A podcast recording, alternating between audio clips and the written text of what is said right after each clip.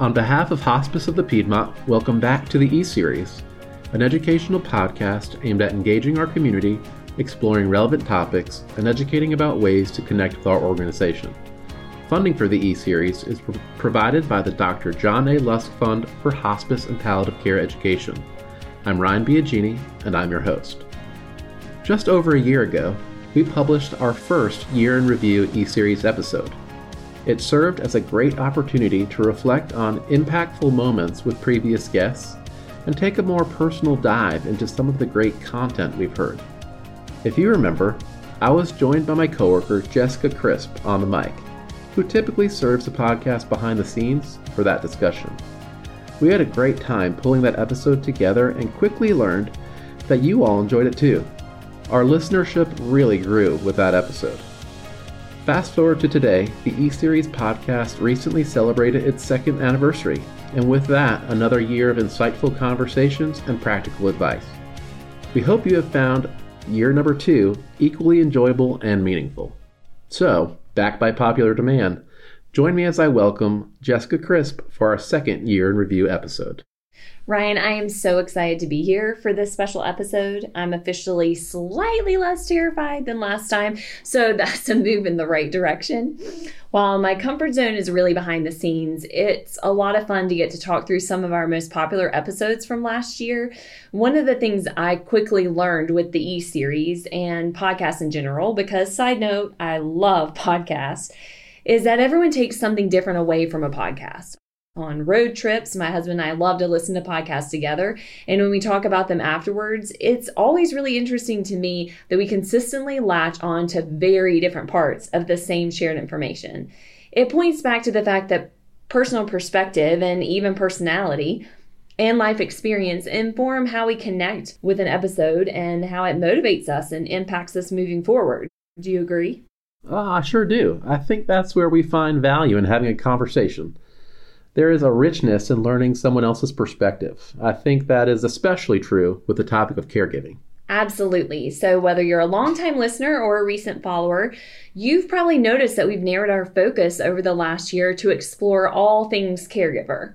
We did. Our organization has been doing some really intentional and innovative work in the caregiving space the past two years, work we are really proud of. But as we've explored the topic here on the E Series, what we quickly found is that the topic of caregiving is vaster and more complex than we could have ever imagined. Yeah, I feel like we've only scratched the surface. Today, we're going to take a look back at a few of the caregiving conversations that had the most significant listener responses. I'm excited to dive in. Me too. I'm so excited that I would like to kick us off for one of my favorite clips. And by favorite, I mean one of the most impactful. Is that okay? Maybe I'm getting a little too comfortable on the mic. That's fine, Jessica. Go for it. Okay, let me set this up a little bit. One of the things that I love so much about the E series is that we're not afraid to talk about hard topics, to approach things that are uncomfortable, and have an honest discussion about them. This is so true in our toxic positivity episode with Dr. Karen Cross, one of our very own hospice physicians. Ryan, I remember when you first told me about this episode, and I was honestly kind of skeptical. I had very little understanding of what toxic positivity was, and I was not sure how that would come together as an episode. So the truth comes out. I know, sorry about that. That's why you take the lead and I work behind the scenes. That's a very good flow that we have. Anyway, this episode turned out to be extremely eye opening for me. Let's listen in. Toxic positivity has been around for a long time but hasn't had a name. And what it is, is when a person is either in reference to interacting with another person or in reference to kind of their own self talk, kind of ignores the underlying emotion and fills in the space with platitudes. Things like, oh, just think positive, everything will be fine. When one door closes, another door opens. Um, you wouldn't be given this if you weren't strong. Um, just pray and everything will be okay. The, these platitudes that I've certainly heard and probably I'm kind of embarrassed to say, have probably delivered myself um, sure. When talking with an indiv- individual who's struggling. And while people, of course, are very, very well meaning, and I think this is what we're taught in society to just to to think positive but what is being discovered as people look into this is there's a lot of downsides to this for the person hearing these things because it negates their true feelings. And people report feeling certainly not heard or maybe embarrassed or ashamed of what are very normal human emotions because they're not acknowledged these emotions are are belittled and and i don't i i as i said i think people are very well meaning but it, it's a kind of a response i think to people feeling uncomfortable with dealing with difficult emotions our culture is we want to fix things mm-hmm. and what i'm suggesting is just acknowledging the other person's situation, feelings, and then sitting with it, just silence and letting the person know that they were heard and respond to that. And our society, we want to fix things, which I am definitely, that's, yeah, I'm a call.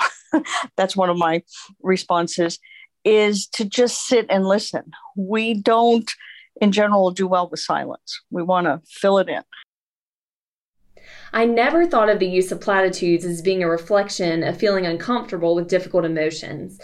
This immediately caused me to reflect on my own automatic responses to people. How do I fill the space? Can I put my need to fix it aside and just sit with someone in the difficult moments? When I do speak, how can I edit my response to reflect greater compassion and presence instead of a solution?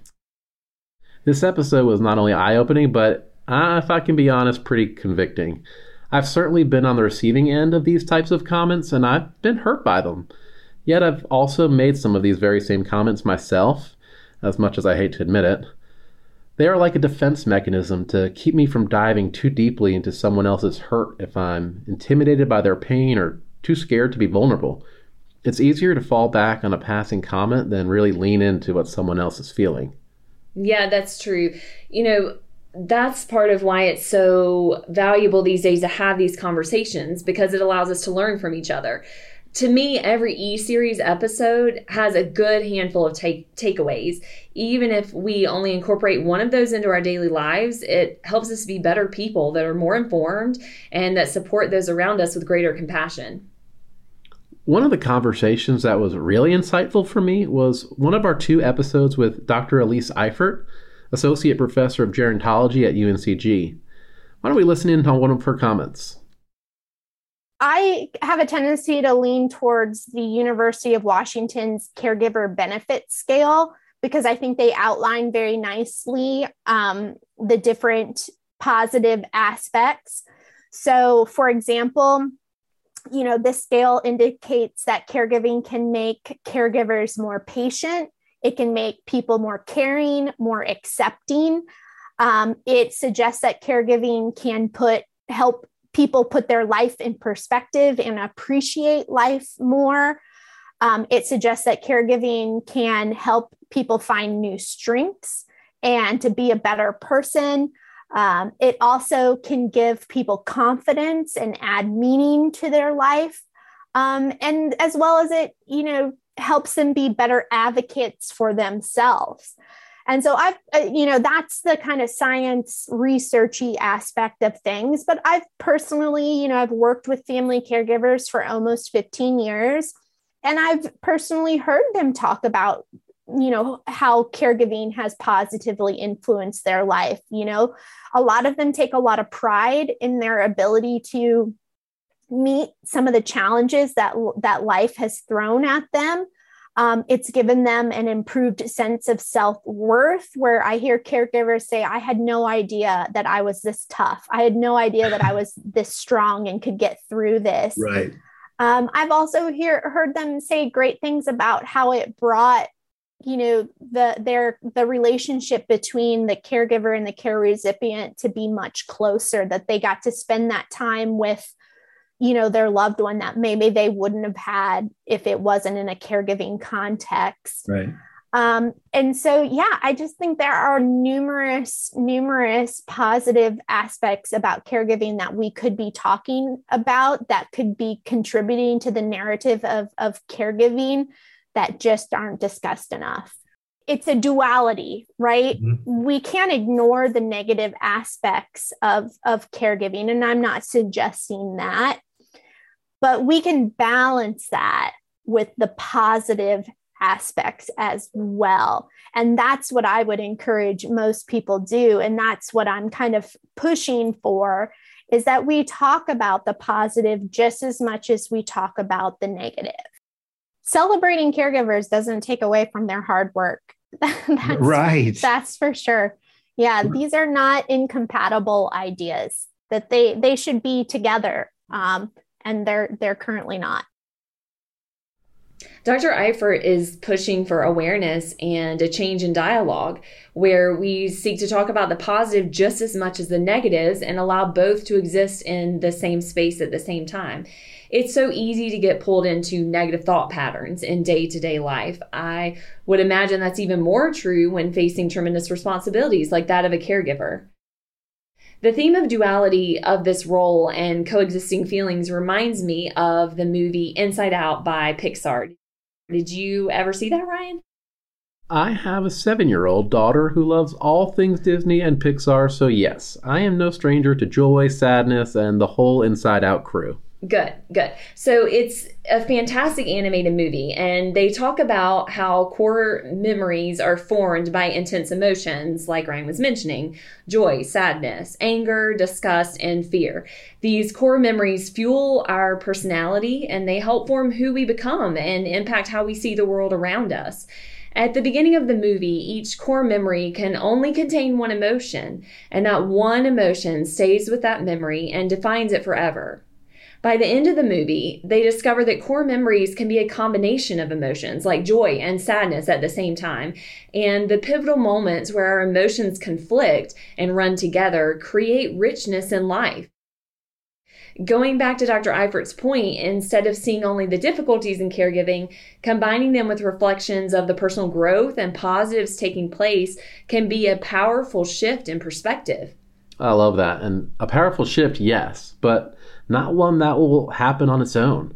Dr. Eifert honed in on the intentionality we all need to employ in order to prioritize the positive and celebrate the work and role of caregivers.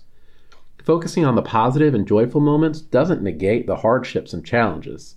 On the contrary, when we view caregiving through this comprehensive lens, the role becomes more sweet, more rewarding, and even the challenging moments gain new perspective. Simply tweaking our tone, our facial expression, or how we ask a question can make all the difference in these interactions.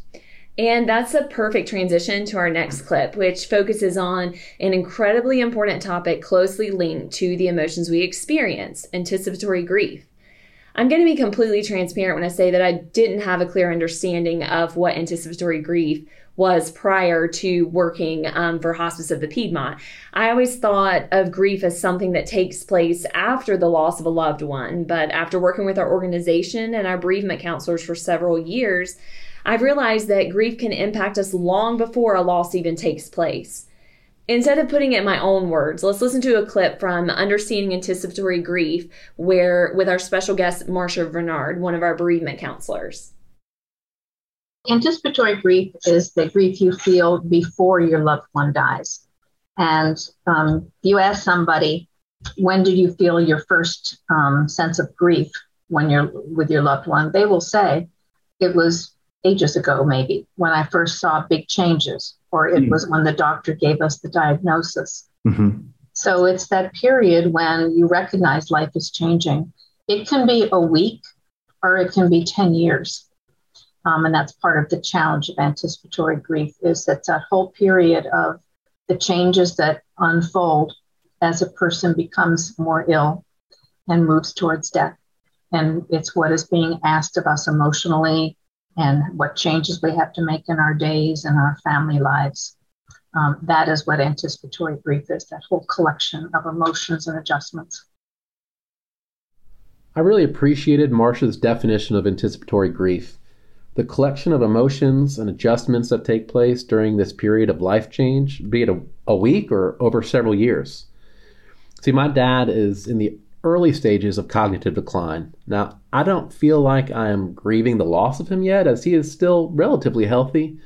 But at the same time, I don't get the impression that what Marcia is describing in anticipatory grief is a destination as much as a journey. Grief is not a moment, but a process, ever changing over time. Over the past several years, there have been changes to my dad's mood, to his personality, even to how he carries himself.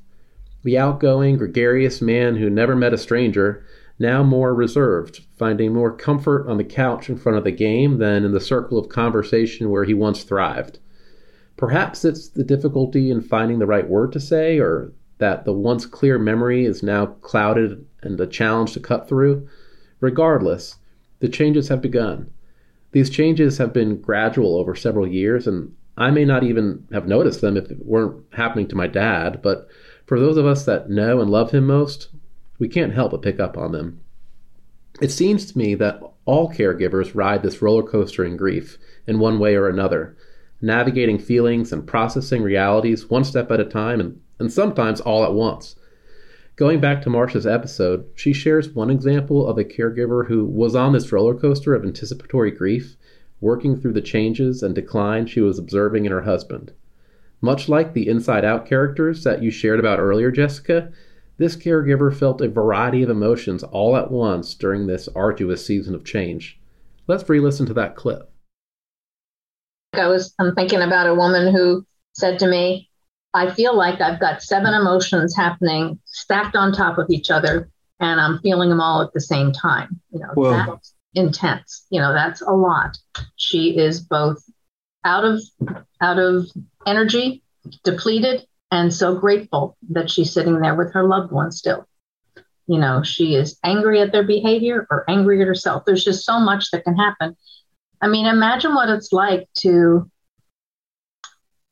both be saying goodbye to somebody, but they're still there. How do you how do you get comfortable with that? How do you want their suffering to end, but don't want them to go away? How do you want your crazy, overwhelmed life to end, but not by having them die? There's just a whole lot of room for guilt and complicated emotions. How do you give up hope for them to live, but still hope for something else? Hope for some good days, hope for some comfort, hope for you know that the kids will come by and spend meaningful time with them. It's just a very it's a mirror it's like a kaleidoscope. You never know what's um, what's going to come up for you or what you're going to experience. The goal is not to make it all better or have a very smooth emotional life. It's to acknowledge that you know this is a, a rich but difficult for many of us um, period of goodbye period of saying goodbye in bits and pieces sometimes or all together. so um, it's it's not asking those questions so you don't have any more problems. It's asking those questions so you can try to make the most of these hours and days. When Marcia shares about a rich and meaningful extended time of goodbye, it resonates with me in a way that it didn't previously. It's been interesting to navigate all of our caregiving conversations over the last year while seeking to support two very important caregivers in my own life. I'm extremely fortunate to have a close relationship with my husband's parents, and just over two years ago, they moved and uprooted many aspects of their life to become full time caregivers for their aging parents. My father in law's parents moved into their home, and then they began providing around the clock care for his mother with Lewy body dementia and his father with heart failure. They walked a two year journey and an extremely prolonged season of goodbye.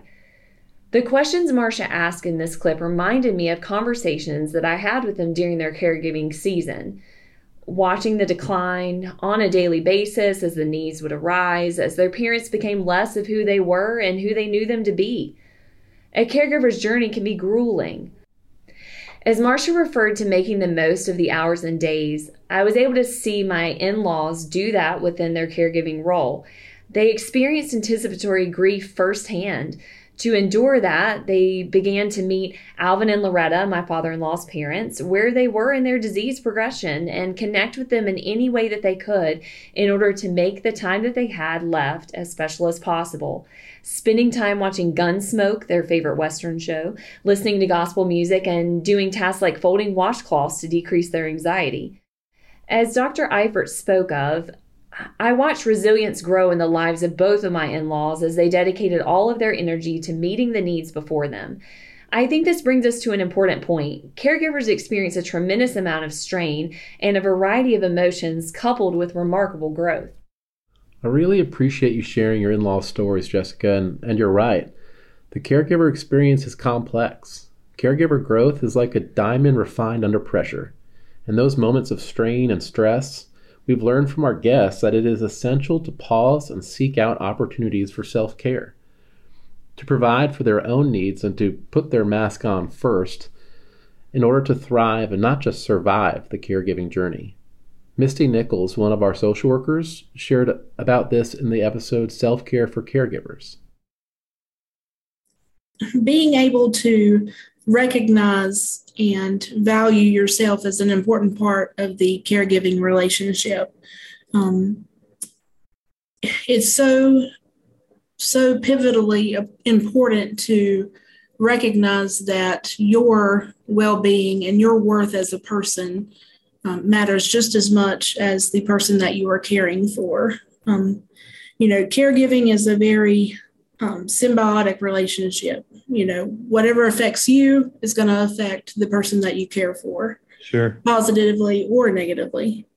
Um, so self care, it sounds like a very rudimentary term and, and something that is it's very simple to take on, but unfortunately, a lot of caregivers put their own health and their own well being in the back seat when they have to to embrace the the possibility of carrying the responsibilities as, as a caregiver. As we have worked with caregivers, the narrative is all too common that in laser focusing on their loved one, caregivers lose themselves and their own health may begin to decline. They are so focused on their extremely important and valued role as a caregiver that at their own expense, they ignore their needs of their own body tuning into things like hunger, exhaustion, and a desire for connections with others. Yeah, that's so true. When we neglect our body, we become more isolated, depressed, hot tempered, and inadvertently our caregiving ability is reduced. On the flip side, when we're able to prioritize caring for ourselves, whether a quick snack, a phone call with a friend, or just a 15 minute power nap, our capacity and even our desire to care for others grows exponentially. Let's hear what Misty has to say when people allow themselves outlets, time to debrief and de-stress, you know, they they maintain a, a clearer mind. They they don't start having these negative emotions toward the one that they're caring for. Um, their health can be maintained reasonably well. They can maintain relationships outside of the caregiver relationship that they have right now. Um, they're able to set boundaries kind of where they need to. And, and like you said before recognize their their limitations and, and things that they are good at and things that they may need help with for the long haul because some some disease processes are very are very um, long and drawn out unfortunately. And some disease processes are very rapid and both of those directions you know both of those scenarios have their own challenges with that, but you've got to try to prepare yourself for for the long haul if you can. Misty's exactly right. When someone is thrust into the caregiving role, no one knows the timeline. What we do know about this symbiotic relationship is that as a loved one's needs grow, and therefore the caregiver's responsibilities grow, the need for caregivers to invest in even small amounts of self care is critical to their ability to continue fulfilling this important role. You know, this reminds me of an AARP article that I recently read. It shared about how even though there are numerous tasks calling out for a caregiver's attention and energy every day, investing a small amount of time, even if only 10 or 15 minutes, in self care each day can have a lasting and positive impact on the caregiver's ability to care for their loved one. AARP shares that the investments in self allow you to stay connected to life affirming experiences, and they have a recharging effect on caregivers. Ideas include listening to your favorite music from your teenage years, or working on a coloring book or a puzzle, or even journaling. I'll link the article in the show notes for today's episode. The most important thing to note is that investing in self has a lasting impact on your ability to sustain the caregiving role.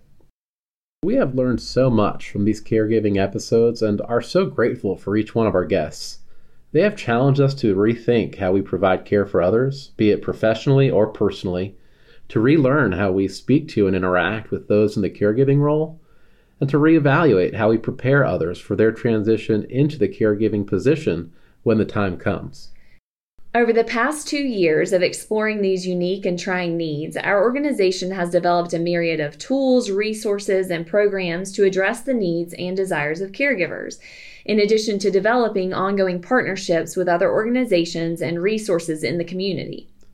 In this new year of episodes, we are excited to highlight some of those collaborations as well as provide valuable tools for our listeners.